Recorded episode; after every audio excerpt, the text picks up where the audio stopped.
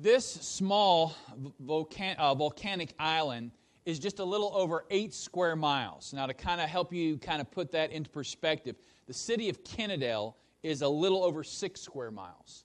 Uh, so it's not very big. Uh, our, the city of Kennedale could fit uh, on that island. Uh, so it's about eight square miles. What makes this island unique, however, is that 75 years ago, on February 19th, what was taking place on that island, what began on that island, was a six week battle that was for the control of this piece of real estate. In this battle, there was 110,000 U.S. Marines who fought. Of those 110,000 Marines, 26,000 of them died, and 20,000 were wounded. This occurred during World War II, and during World War II, there were 82 Medal of Honor recipients who were Marines. Uh, during the course of World War II, uh, they, uh, uh, again, there were more Medal of Honor recipients, but from the, from the branch of the Marine Corps, 82 received the Medal of Honor. Of those 82, 22 of them, over a fourth of them, were recipients who fought in this battle. That tells you how fierce the fighting was in this battle. The most iconic picture from the, from the Pacific theater of the war was taken during this battle. This is probably, you already know, if you don't know by now, uh, you know by looking at this picture what island that we're talking about. Uh, this, this picture has been uh, uh, circulated all throughout from the time it occurred. It's, it's, it's been uh, encapsulated in, in bronze, a statue. The island, as you, I'm sure that you're well aware of, is uh, Iwo Jima.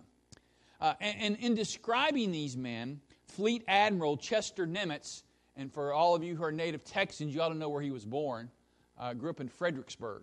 Uh, ch- uh, ch- uh, and he was the last fleet admiral alive uh, that, that in, our, in our nation's history. fleet Admiral Chester Nimitz said this, quote, among the Americans serving on Iwu, on Iwu Island, uncommon valor was a common virtue. Among the Americans serving on Iwo Island, uncommon valor was a common virtue. Now, why would these Marines uh, knowingly pay such a high cost? Well, the reason was because this island was identified to be so strategic that duty called them to make the necessary sacrifice. And as followers of Jesus Christ, if those of us who claim to know Jesus as believers, duty calls us as well to make sacrifices. Calls us to make sacrifices. Now, today's text that we're looking at states certain duties that we have been called to perform. Now, we, we, we, looked last time, as you recall from last week, we looked at, again, we're studying Jesus' parables. And the parable that we looked at last week was found in verses 7 through 10. It's entitled, if you've got a, a, a, copy of the scriptures that has little titles for paragraphs, oftentimes it's known as the parable of the unworthy servants. The word is doulos there, which actually, a better understanding, Jesus is talking about unworthy slave. It's the parable of the unworthy slave. And Jesus tells this parable after giving these duties that as believers we are to perform and letting us know that it is our duty to do these things. Now, again, we serve Christ, certainly, we want to serve Christ out of love, uh, we want to serve Christ out of gratitude. But in serving Christ, it's not an either or, it's an and both. We serve Christ because of, of our love for Him. We serve Christ because we're so grateful for what He's done in our life. But there's also a duty aspect to it as well. It's the right thing to do. It's simply the right thing to do. Because of who God is and what He's done and who I am, it is the right thing for me to do. As, as Paul talks about, it is our reasonable service. Uh, and that word service is latro, which is another term for worship. That, that therefore, therefore, brothers, I, I, I beseech you by the mercies of God. And he's talking about that all the things that he talks about in Romans 1 through 11. Because of all these things, because of justification and sanctification and glorification and the presence of the Spirit in your life. Therefore, I beseech you, brothers, by the mercies of God, those mercies in chapters 1 through 11, you present your bodies a living sacrifice, holy, acceptable unto God, which is your reasonable act of service. It is the, the reasonable thing to do, it's the right thing to do as we found in, in, what we looked at last week, that as, as you recall, Jesus likens the disciples to Roman slaves. He, he, he, he gives us this parable. It's a parable that we say, well, of course, that's the relationship between uh, a, a, slave, a, a Roman slave, and their master. And then he likens, he likens his followers to slaves. And as followers of Jesus Christ, uh, uh, because we are slaves to Jesus Christ, we found that his slaves are obligated to do all that God commands, eliminating the possibility of choice regarding obedience. In verse 10, if you look at verse 10 of the chapter, he says, So you also.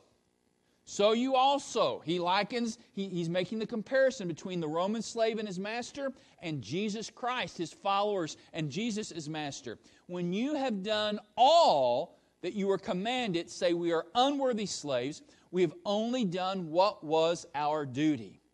So we are obligated, as, as a follower of Jesus Christ, I am obligated to do all that God commands, which eliminates the possibility of choice regarding obedience.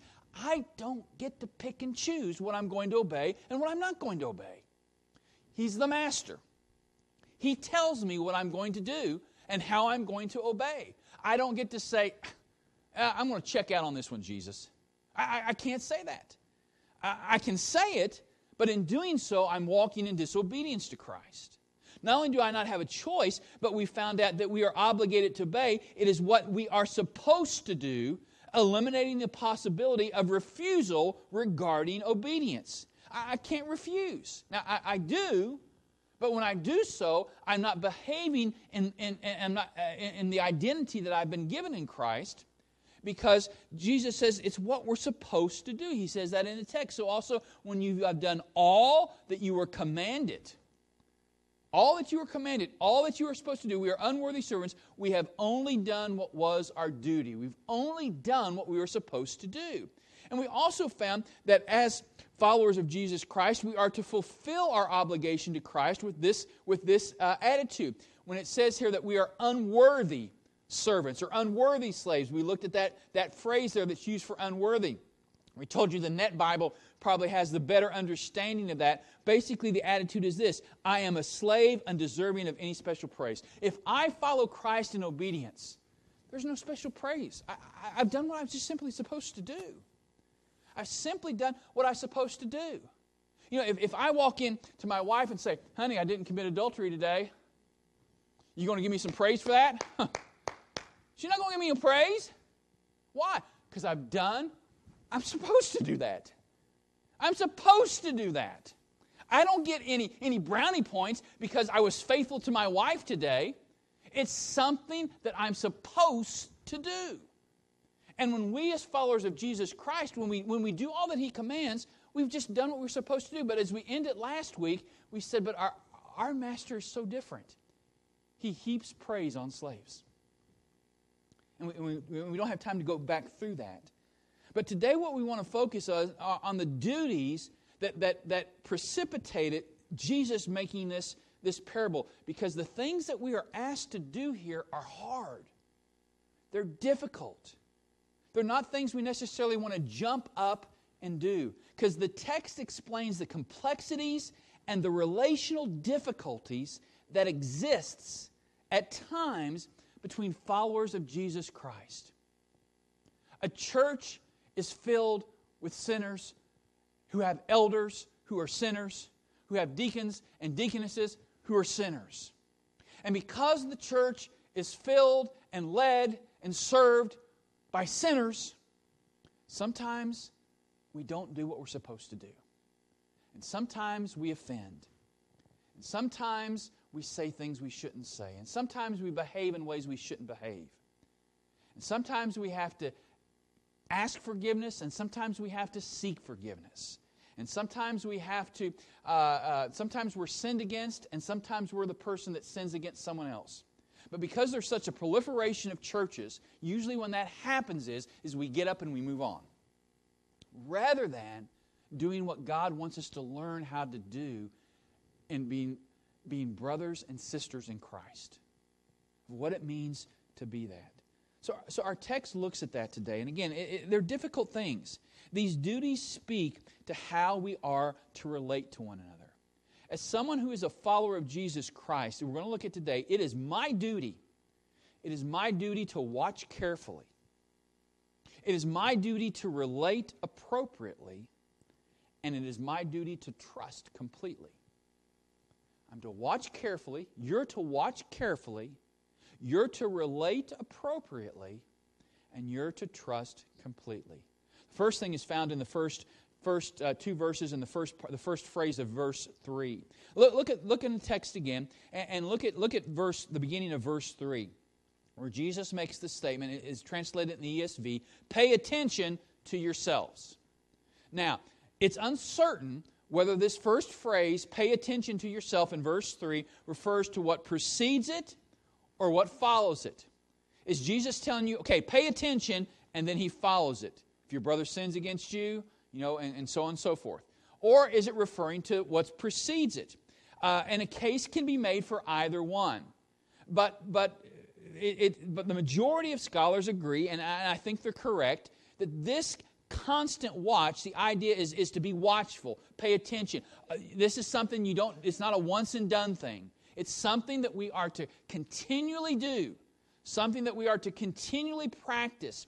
The, the, the, what Jesus is saying here is, is what, what, as disciples of Christ, we are to be extremely cautious regarding the influence that we have upon other believers, especially those who may be new or immature in the faith. We need to pay attention to the influence that we have on others within the church. Look at the text. He says, Temptations to sin are to come, but woe to the one through whom they come. It would be better for him if a millstone were hung around his neck and he were cast into the sea, that he should cause one of these little ones to sin. Now, the little ones here, we, we read that and we automatically think about children. I don't, I don't think that's the idea here. I think that I, what, what the idea here is he's talking about those who are young in the faith or those who are immature in the faith we have influence. Listen, you have influence. All of us here have influence. Let me illustrate it this way. One of my, I don't, I don't think it's a bad habit, but it probably is. When, when I suddenly realize that I, if I'm walking out the door and I get into my car and I'm getting ready to come to the church and I'm halfway here and I think I, I forgot something, you know, I left it at the house. Maybe left my laptop or left a book or whatever or if I drop a glass, uh, or if I do something like that, there will usually there's usually one word that comes out of my mouth when I do that. Now you're going, oh gosh, is he going? I say crap. I go crap. You know. Now if, if that offends you, I'm sorry. Okay, I don't mean to offend. Up north where I grew up, that I mean nobody thought about that. I mean that, that, no big deal. Down here sometimes it's a little more touchy. I'll go crap or I'll go oh crap, and I, that's just what I say. I, you know, probably need to change on that, but that's just what I say. Here a couple weeks ago, Cassie calls me up and she says, Dad, got something to tell you. I said, Baby, tell me. And again, she said, Well, Titus, Titus is, is, is two. Uh, uh, he turned two in December. Uh, he had done something and he was walking through the living room going, Quap, quap, quap, quap, you know. And, and she says, she says, Baby, we, we, don't, we don't say that. And Titus says, Baba does. you know, but Baba does. And she said, Dad, I just thought I'd pass that along to you. I said, honey, I'm the grandson. I'm the grandfather. So when he's at my house, crap away, you know? And, and, and but, but anyhow, you know, that the purpose for me saying that is simply this. The question in our lives is not, do I have influence? If you're asking that question, you're asking the wrong question. The question, rather, is this Is my influence edifying or corrupting? That's what's going on in this text. That's what's happening in verses 1 and 2. Jesus is saying, Is your influence edifying or corrupting? Why does Jesus place such an importance on this issue? There's three reasons why in this text. The first is because it is impossible to avoid, and here's the Greek word, scandala. We get our word scandal from it. It's impossible to avoid the scandala or the triggers and temptations of sin. Look back in the text. Temptations, that's the word there, scandala. The, the, the word itself means it's the, it, think of a, of a trap and the trigger that's used. It's like putting the cheese on the mouse trap. Uh, and, you know, the mouse hits that trigger and gets you. Or a live trap. You know, the, the bait that's put in the live trap and he, he, that, that, that animal hits that, that bait in that live trap and it triggers it and it closes it. That's the idea of the word here. It's the idea of something that, that triggers, or it's the temptation to sin.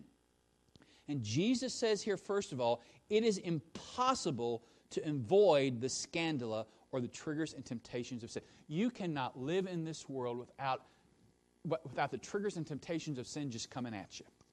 Just coming at you. Now, l- let me illustrate this, and you might be shocked by it, but I'm human just like anybody else. Lisa and I, when we had gone to Florida to pick up the vehicle, we we're coming back and we're checking out at the hotel. We're checking out at the hotel, and Lisa's standing over, and I'm doing that. And as, the, as I'm checking out, the woman bends over. She's wearing a low top, and it just falls out. Now, I would love to tell you that when that happened, I just went like this Praise Jesus. You know, God's good. My eyes, before I knew it, my eyes did this. And I wasn't think, I wasn't lusting after the woman. I wasn't wanting the woman. But I just, they just went. And I, I physically, I shared this with my Bible study class. I physically had to do this. I put my head back. Just so if my eyes are still down, at least they're looking this way, you know. I just, I just put the head, I just put my head back. I wasn't thinking anything when that happened. I was, only thing that was on my mind was checking out and getting on the road. But there, it is impossible to avoid the triggers of temptation. You can't avoid it. We live in a broken world and we are broken people, and sin has deformed us. Sin has twisted us. And it is our natural tendency for that to happen. I, I watch my grandsons who you know, the, the oldest is, is, nine, and then five, and then and then and then uh, Titus is three, and, and then three. And what happens when they see an attractive woman? I mean, and, and they're not little perverts, you know. They're they're boys. They're boys. And, we cannot be. It's impossible to get away from that. So Jesus makes that say temptations to sin are sure to come. None of us, all of us, are going to be tempted this week. And it's not because we're necessarily looking for it, it's just going to come. But then look at what he says. But woe to the one through whom they come. Secondly, the text informs us again, who's Jesus speaking to here? Again, the audience has changed. In chapter 15, 16, he's talking to the 12 as well as to the Pharisees, as well as to those outside of his circle. In chapter 17, and he said to his disciples, he said to his disciples, basically, and what, what the, who Jesus is specifically talking to here is to the 12. And because of that, he's suggesting that this scandala can come from within. In other words, triggers to, to sin don't just come outside of the church. Triggers to sin can come from inside of the church as well. They just, just don't happen outside of the church in the bad old nasty world. It happens inside of the church filled with saints who love Jesus. It happens. You know that. If you've, been, if you've been a part of any church for any length of time, you know that. You know that. Sometimes you're the trigger. Sometimes I've been the trigger. Sometimes I've been triggered by somebody else. But it comes from within. Jesus says, Woe to the one. In other words, this is one believer influencing another believer to sin against God by either violating his commands or violating their conscience. We, we encourage them to violate. We, we, we, we, because of our influence, we are encouraging to violate their commands or violate their conscience. Jesus says it can happen. And the third and final reason from this text why this is so important is because it relates to the fate of believers who cause the other believer to sin. Jesus uses the word woe. That word there is a pronouncement of condemnation from God. It is the strongest word that Jesus could have used for warning and condemnation in that culture and in that language. Woe. Woe. The warning is real, and the punishment is harsh, demonstrated by the graphic image of his punishment. Look at verse 2. Jesus says it would be better for him if a millstone were hung around his neck and he were cast into the sea than that he should cause one of these little ones to sin. A millstone was part of what they used to grind, grind grain. It's heavy. It'd be like here's how we'd put in our culture today we're going to give you some cement shoes and shove you out in the middle of the ocean. You're not going to go anywhere except down. To me, I, I mean, I, am not a good swimmer. I don't tread water at all. Uh, to me, the worst way, for me, the worst way to die would be drowning. You know, because I would be fighting, trying, and then just, you know. That, that, for me, that's the worst way to think about drowning. Uh, dying is drowning. Jesus says it would be better to experience a harsh death, a cruel death, a difficult death, than to influence a brother or sister in Christ to sin and have to stand before God and give an account for that. That's why this is important. For their protection and for my protection. A believer who is the instrument of another believer's stumbling is subject to God's judgment. A judgment that the text says is worse than a cruel death. And so, as, as someone who is a, a follower of, of Christ, it is my duty to determine to be an edifying rather than a corrupting influence upon another believer. And listen, and we can do that. I mean, it can be just a, uh, you know, a a uh, a careless word. You know, it can be a careless deed. Uh, it can be something that maybe we failed to do. It can be a, a look. I mean, it's not where we're saying, hey, you, you want to come with me and go rob a bank after church? You know, Eh, eh, um, we're not, we're, it, it can be something as, as, as, as, as simple and benign as that. But we have to be careful. We have to be careful. And, and, and you say, well, man, Greg, since we're all sinners, won't that happen a lot? Eh, doesn't that have the possibility of happening a lot, a lot in the church? And my answer would be, yeah, it sure does. Which is why, secondly, out of duty to our master, uh, to, uh, uh to our master Jesus, every slave of his must, secondly, relate appropriately. Look at verses 3 and 4. Look at the text again. If your brother sins, rebuke him. And if he repents, forgive him. And if he sins against you seven times in the day and turns to you seven times saying, I repent, you must forgive him. While verse 1 speaks about a certainty, when he says, Temptations are certain to come. I guarantee you, if it hasn't happened already, before the day's out, some temptation is going to just flash before you. It might be an angry word, it might be an angry thought, it might be where you're just a little peeved at somebody or somebody irritated you. You're going to have something that just comes out of the blue and tempts you. But the way this te- th- th- these verses are written, the word if there, if your brother sins and if he repents, uh, if he sins against you, all those ifs, it's a third class condition in the Greek, which just simply means it's the furthest c- condition away from possibility. It's possible that something like this could happen. It's, it's speaking to a possibility. This, and, and so it, it's not certain that it's going to happen, but it's possible that's going to happen. And again, if, if, you've, if you've been in a church any length of time, it's going to happen. If, you, if you're a member of this church or become a member of this church, I can tell you somewhere along the line, It's going to happen because we're all broken and we're sinners. And we don't always do and live the way that we should do and live. We're not always led by the Spirit. You know, sometimes I open my, you know, open, I'm like Peter, open my mouth and put my foot, put, not, I put my feet, my legs, I mean, everything else I can just swallow down in there. The situation in this verse regards an incident of first, first, first hand knowledge. Somebody sins against me, or I actually see them sinning.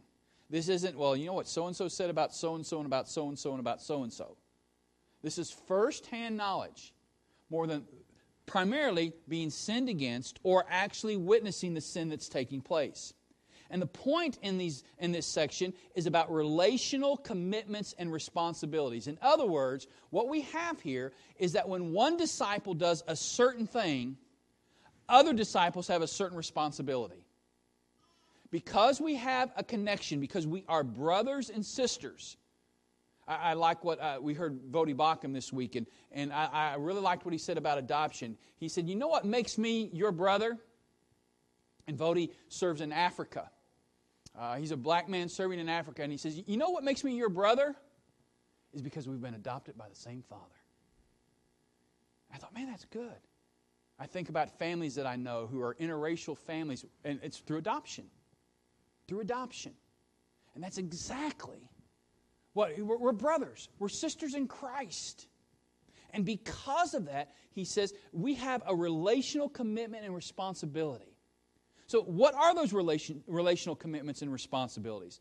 Well, basically, Jesus says if you have firsthand knowledge of a fellow believer's sin out of duty to Christ, you are to confront.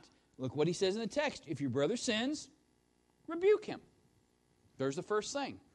An act of sin, a response of rebuke. Now, again, it's not when they say, well, you know, I listen, I got to come to you because, you know, so and so, who was told by so and so, who was told by so and so, said this happened. Mm-mm. That's not what's going on here.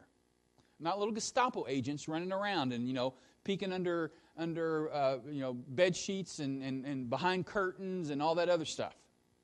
This is, I've been sinned against, or this is a sin that I've witnessed. Sin that I've witnessed. So, an act of sin, a response of rebuke. That's hard. Isn't it hard? Isn't it hard to go to somebody and say, listen, man, I'm seeing some things in your life that, that really concerns me? Or when somebody sins against you, it's hard to go. I don't know about you, but the first thing I want to do is write them off. That's the first thing I want to do. You treat me like that, I'm done with you. I didn't, I didn't need you when I was born, and I ain't going to need you when I die.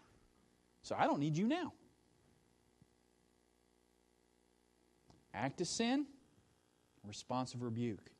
Then he goes on, he says, in the text, he says, and if he repents, forgive him.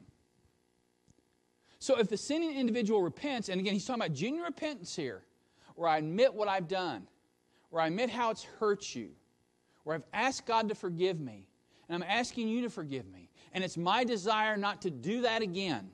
Genuine repentance, not, hey, I'm sorry. You know, I just kind of, I mean, I don't know. I, am sorry. But we are broken. I've sinned against you. I've crushed you. I've treated you not like someone created in the image of God. I've hurt you. And, and I'm responsible before this, before God. And I'm genuinely, genuinely sorry for treating you with disrespect. Will you please forgive me. That's, that's, that's the idea. So this is, not, this is not just somebody walking in and kind of half-heartedly saying, hey, uh, I'm sorry, oh, can you get me a Coke on your way in from the kitchen? If there is a genuine act of repentance, the response is forgiveness. Now, that, that's hard, but it gets harder. Look at the next verse. And if he sins against you seven times in the day, and the implication is it's the same sin, and turns to you seven times saying, I repent. It's genuine repentance. You, if you got an ESV, what's the next word? Must. You must forgive him. Now, is Jesus actually, now, I mean, that normally doesn't happen. That normally doesn't happen. We normally don't repeat the same sin over and over. But I guarantee you, this has been my experience, and I'm sure it's your experience. I sin against my wife, and I mean, and I'm genu- I'm genuinely repentive, and I genuinely don't want to do it again. But guess what? I have. I have. I've, I've, I've done it again. I, I've treated her with disrespect. I've been harsh with my words. I've ignored her. I've, I, I, I, I, I, I'm, I treat her like I don't need her. I wish I could say, I wish I could say in all of our relationships that, that boy, something happens and you ask that person to forgive you and, and, and, and you say, listen, I, I don't ever want to do this again, and then you never do it again. But we're broken people living in a broken world, and we haven't been glorified yet. What Jesus is talking about here is because of the nature of people. Because of the nature of people. And because of, of, of, of, of the nature of, of, of, of, of repentance and forgiveness. Because of the nature of people, repentance and forgiveness will be frequent practices. If you want to walk with God, you're going to have to frequently repent. And if you're going to walk with God, you're going to have to frequently forgive. And basically, what Jesus uses the example of seven, he's not given a particular number. The, point that he's trying to stress is this don't stop repenting and don't stop forgiving. Don't stop repenting and don't stop forgiving. When you sin, repent. And if you do it again the next week, re- genuinely repent. And, and, and again, we don't have, you know, uh, begin growing and until that time, repent. Repent and then forgive and forgive and forgive. Hard things. Hard things. But Jesus goes on. What, how are we going to do this? Well, finally, out of duty to Master Jesus, every slave must trust completely. Now, thinking about all that we've said, doesn't the response of the, the apostles make sense? Verse 5 the apostles said to the Lord, Increase our faith. Increase our faith. But look at Jesus' response. He said, If you had faith like a grain of mustard seed, you could say to this mulberry tree, whose, by the way, these trees would live to be about five, six hundred years old, and their root systems went really, really deep into the ground. You could say to this mulberry tree, Be uprooted, planted in the sea, and it would obey you. Now, what, what's going on here? Do we need to start talking to trees? I mean, what, what's going on here? After Jesus tells them what is required of them as disciples, the disciples say to Jesus, Help develop our faith.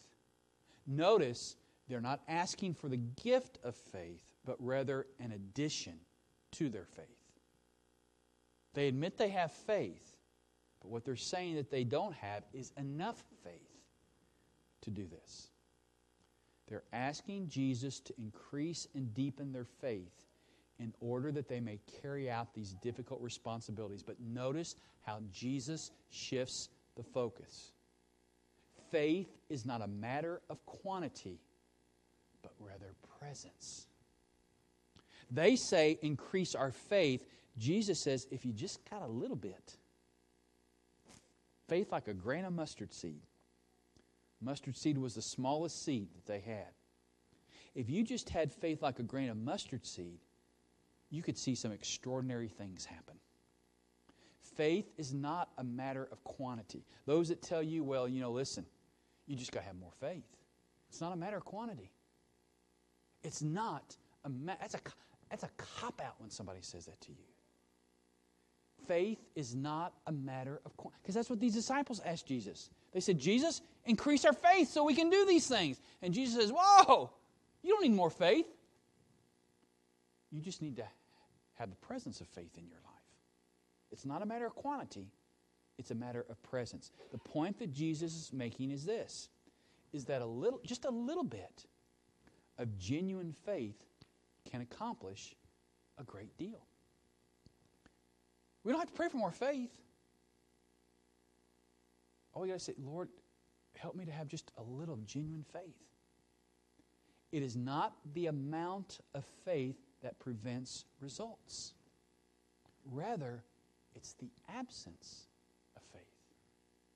Now, by explaining that, let me bring this into context. What commands has Jesus given to his disciples that we've looked at? Well, he said, first of all, I want you to be a person who edifies in their influence and not corrupting in your influence. But that's hard to do because we live in a world where temptations, the triggers to, tempt, to, to, to tempt us, just are out there. They happen all the time. Billboards, uh, a, a, a, a, commercial, uh, a song on the radio, um, a, a, wrong look, um, a, a misunderstood tone, anything. And because of that, they can also come with inside the church. It can also happen with inside the church because the church is filled of, of, of broken pe- people who know the Lord, but we're still broken people. So it's going to be hard for somebody not to be a trigger to sin to somebody else. It's, it's hard. He's also commanded them that when you see someone, either when you've been sinned against or you see someone sin, talk to them. When they sin against you, don't write them off. Go talk to them, confront them. Other places in the scripture tell us we're to lovingly confront them. We, we, we, talk, we, we want to restore that relationship. Our tendency is wanting just to get rid of it. But Jesus says, I want you, because you're brothers and sisters. You have the same dad. You've been adopted by the same father. So it is imperative for you to seek and all that you can possibly do to restore that relationship. You confront them with their sin. And if they genuinely repent, you forgive them. That's hard to do because we want to hold on to the hate. We want to hold on to the, to the grievance.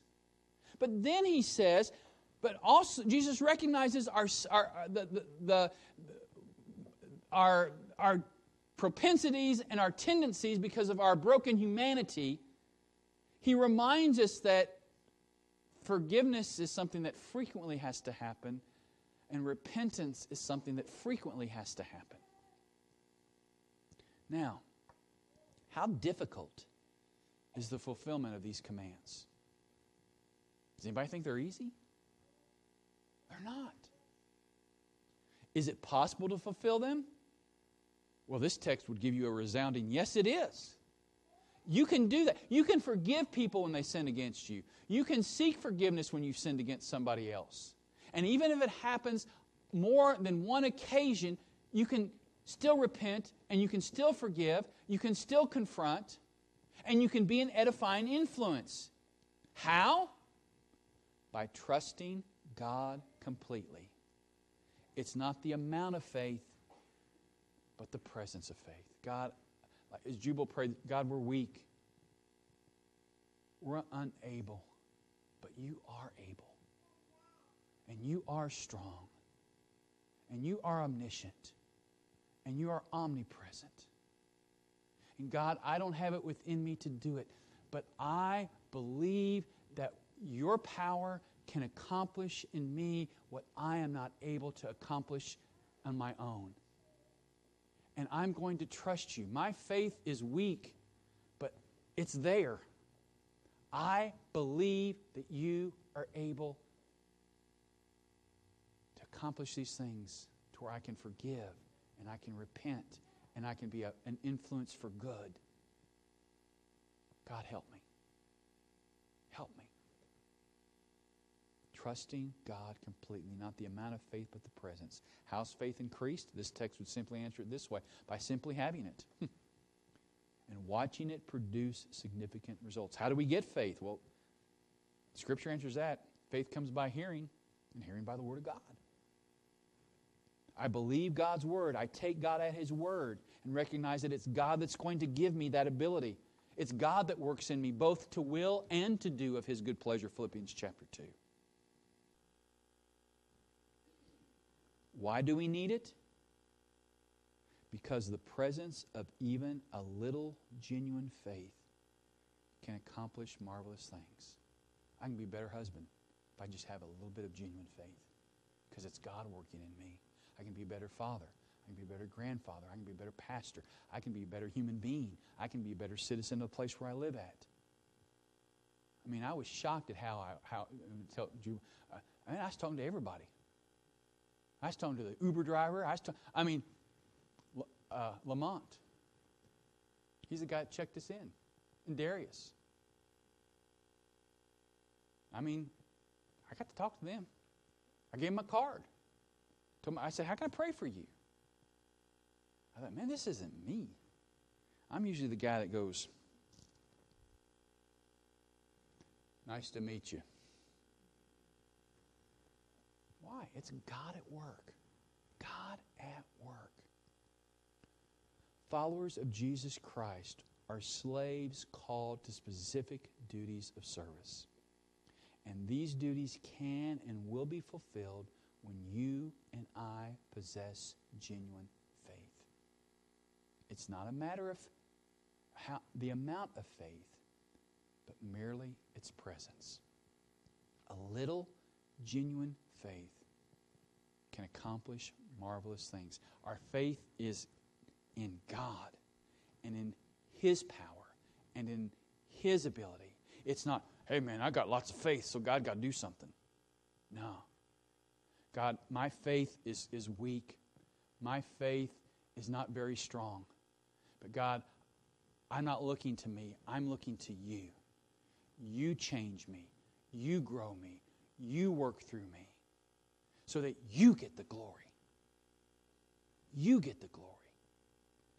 A little genuine faith can accomplish marvelous things. Do you want to be a person of edifying influence? A little genuine faith can accomplish marvelous things. Do you need to have a difficult conversation? A little genuine faith can accomplish marvelous things. Are you struggling with forgiveness? A little genuine faith can accomplish marvelous things. Do you have a problem asking for forgiveness?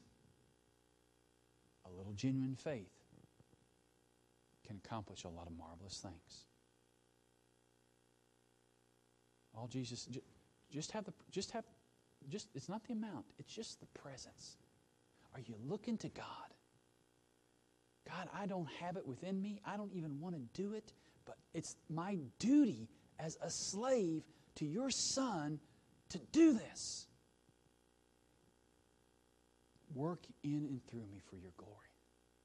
I believe I'm not able, but you are. Please work through me to accomplish your good.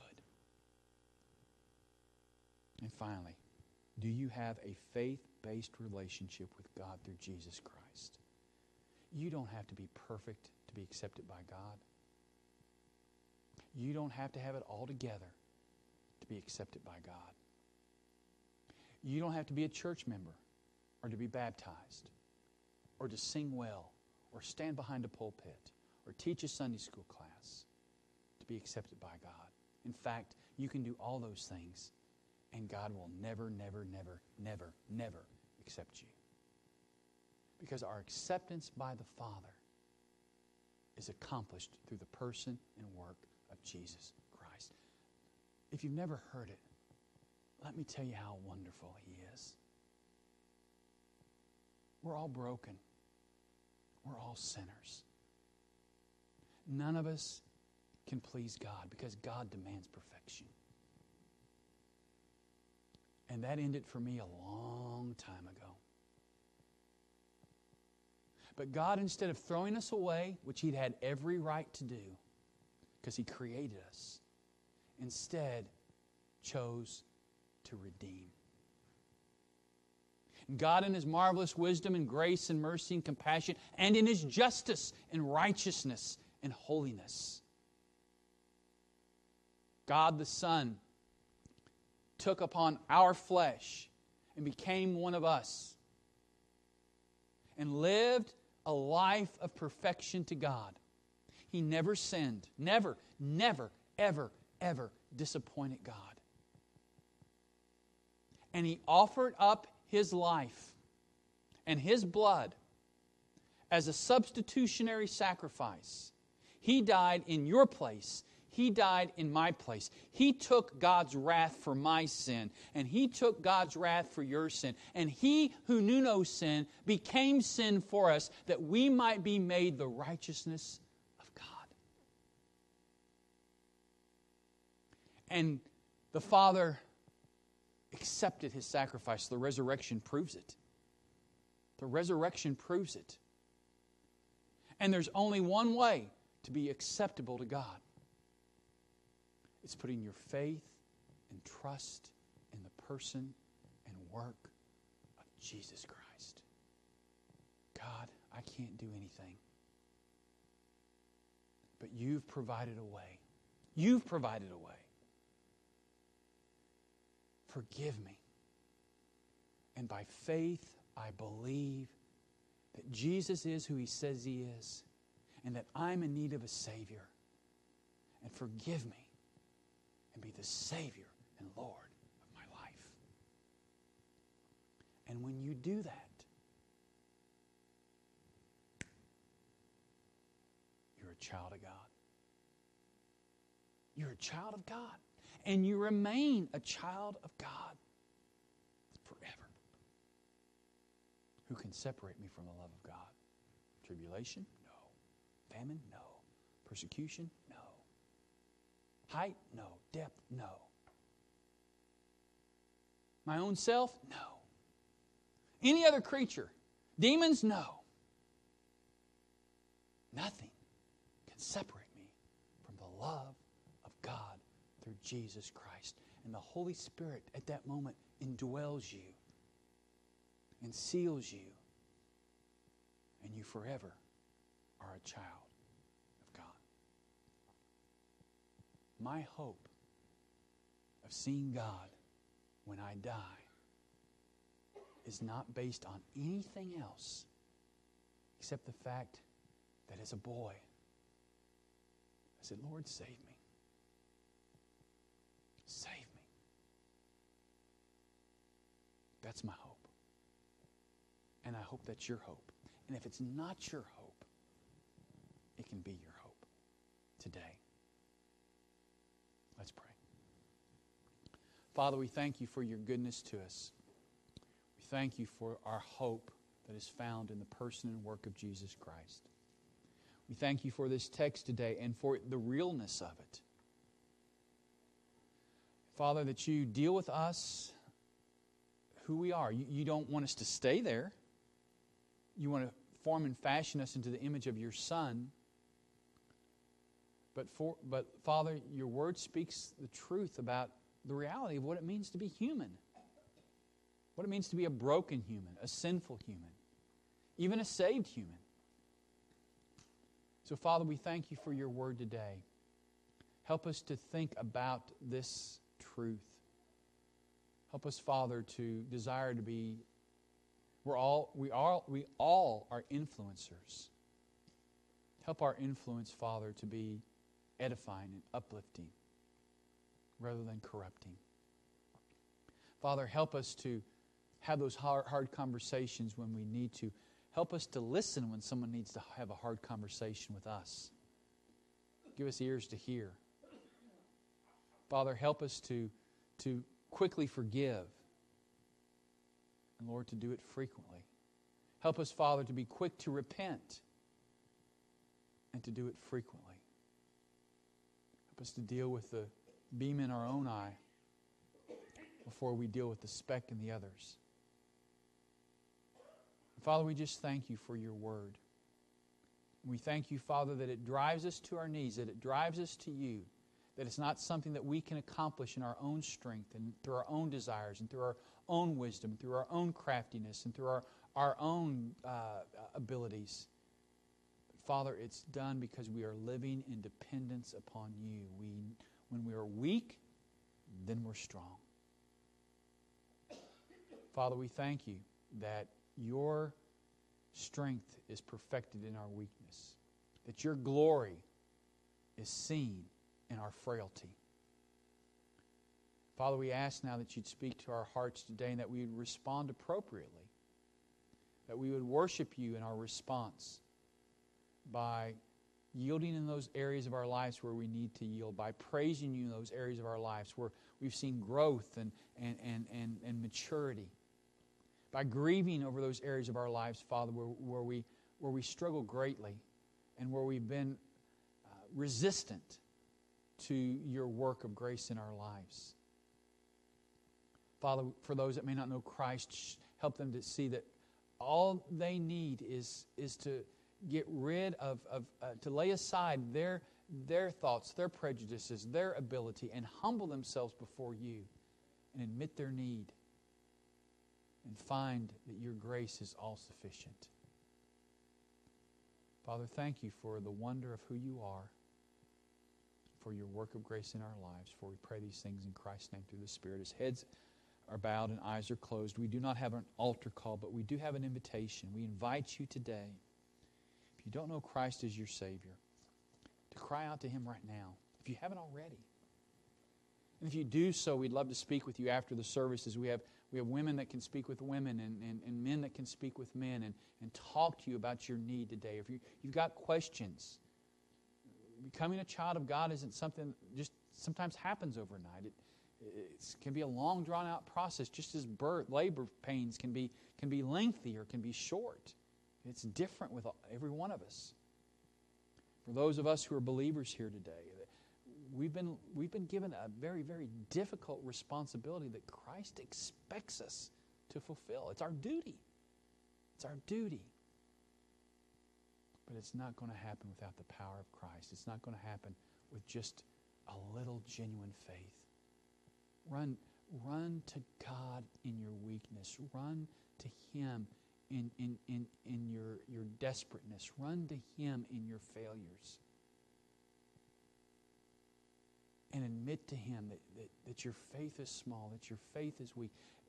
It's not a matter of increasing our faith, it's a matter of having faith in Him. And rest in what He can do for you go to the Lord in a time of silence. Then we'll pray and continue our worship through our giving.